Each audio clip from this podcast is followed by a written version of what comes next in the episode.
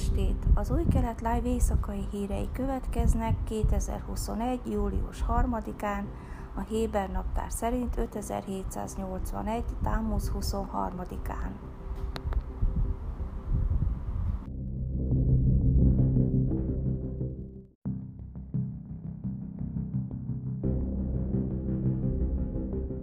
A rendőrség várhatóan a héten tanúkat fog beidézni, hogy vallomást tegyenek Benjamin Netanyahu volt miniszterelnök keszáriai villájában végzett munkálatok finanszírozásáról, közölte a Wynet híroldal pénteken. A rendőrség azt gyanítja, hogy a keszáriai rezidencián végzett munkát hamis ürügyel az állammal fizettették ki. A Netanyahu családot jelenleg nem gyanúsítják szabálysértéssel. A 12-es csatorna csütörtöki riportja szerint a fő kérdés egy jacuzzi körül forog, míg a 13-as csatorna pénteki riportja szerint a medence felújításáról és a világítási munkálatokról van szó.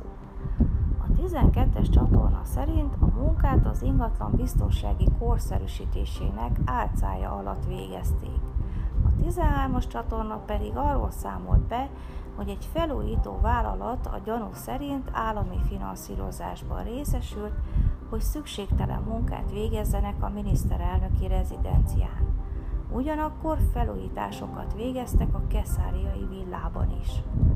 A Netanyahu család határozottan cáfolta a jelentéseket, mondván, hogy amióta 20 évvel ezelőtt megvásárolták az ingatlan, még soha nem volt benne jacuzzi család elmondása szerint a villa minden felújítását maguk fizették ki, és a hivatalos felügyelet jóvá hagyta.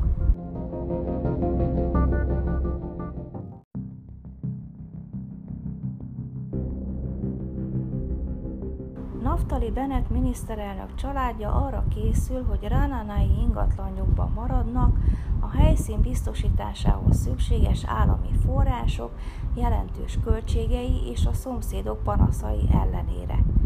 Ugyanakkor Bennett hetente körülbelül négy éjszakát Jeruzsálemben, a Balfour utcai miniszterelnöki rezidencián fog tölteni, állította a 12-es csatorna pénteken.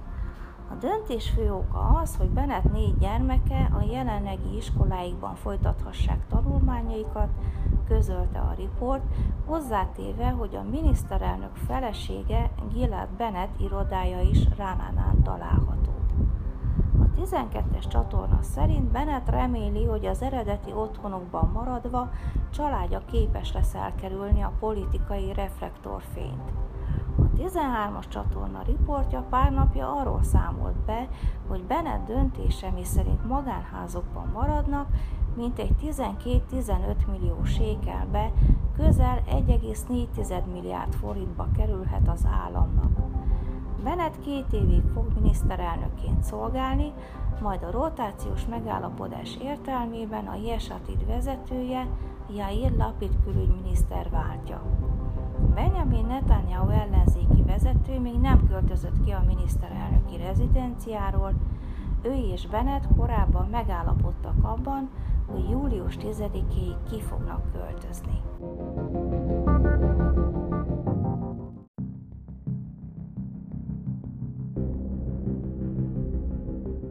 Hétvégi hír összefoglaló. Utolsó hivatalos fogadó ünnepségén a leköszönő Rover Rivlin elnök Csütörtökön német kollégáját, Frank Walter Steinmeiert látta vendégül. A német elnök Izraelben tett állami látogatása során megerősítette országa eltökéltségét, hogy megakadályozza Iránt, hogy atomfegyvert szerezzen. Sharon Asman ezredes családja pénteken közölte, hogy szervei felajánlásra kerülnek. Az elhunyt ezredes regisztrált szervdonor volt. Szaruhártyáját egy rászoruló beteg kapja. Aszman ezredes a Nahá gyalogdandár parancsnoka csütörtök reggel hunyt el, miután összeesett egy harci erőnléti edzés során a közép-izraeli Bétlit katonai bázison. A megállapodással összhangban pénteken délután az utolsó lakos is elhagyta a szamáriai Eviatár illegális előőrsöt, igaz, azt ígérték, hogy hamarosan visszatérnek. Az illegális előőrs lakói, kihasználva az utolsó órákat, izraeli zászlókat tűztek ki, és felépítettek egy 10 méter magas Dávid csillagot, amely a palesztin Bejta falu felé néz, közölte a Kán közszolgálati műsorszolgáltató riportere Twitteren. Múlt héten hétfőn a Fehérházban Ruven Rivlin köszönő izraeli elnökkel folytatott találkozója során Joe Biden amerikai elnök letérdelt Rivlin kabinet főnöke Rivka Ravic előtt, amikor megtudta, hogy az ultraortodox nő 12 gyermek édesanyja. A pillanatról több sajtóorgánom is beszámolt egy fotó kíséretében, melyet az izraeli kormány sajtóirodájának egyik tagja készített. Az izraeli védelmi erők volt vezérkari főnöke Gadi Eisenkot pénteken kijelentette, hogy Irán minden eddiginél közelebb áll ahhoz, hogy atomfegyverre tegyen szert.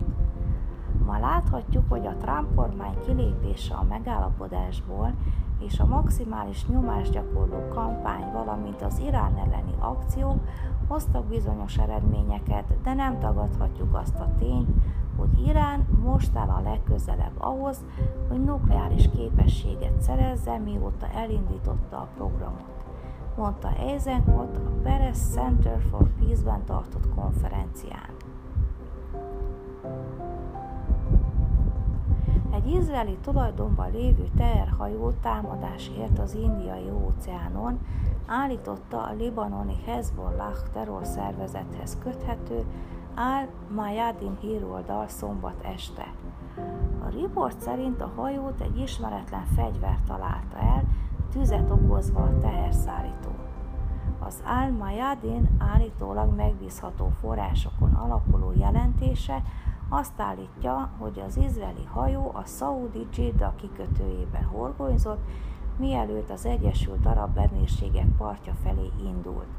Hozzátéve, hogy eddig senki sem vállalta a felelősséget a támadásért.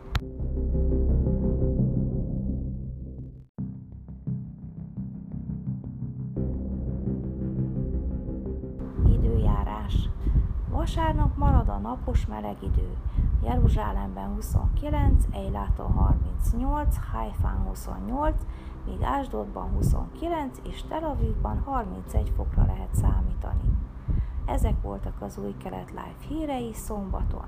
Savuatov! thank you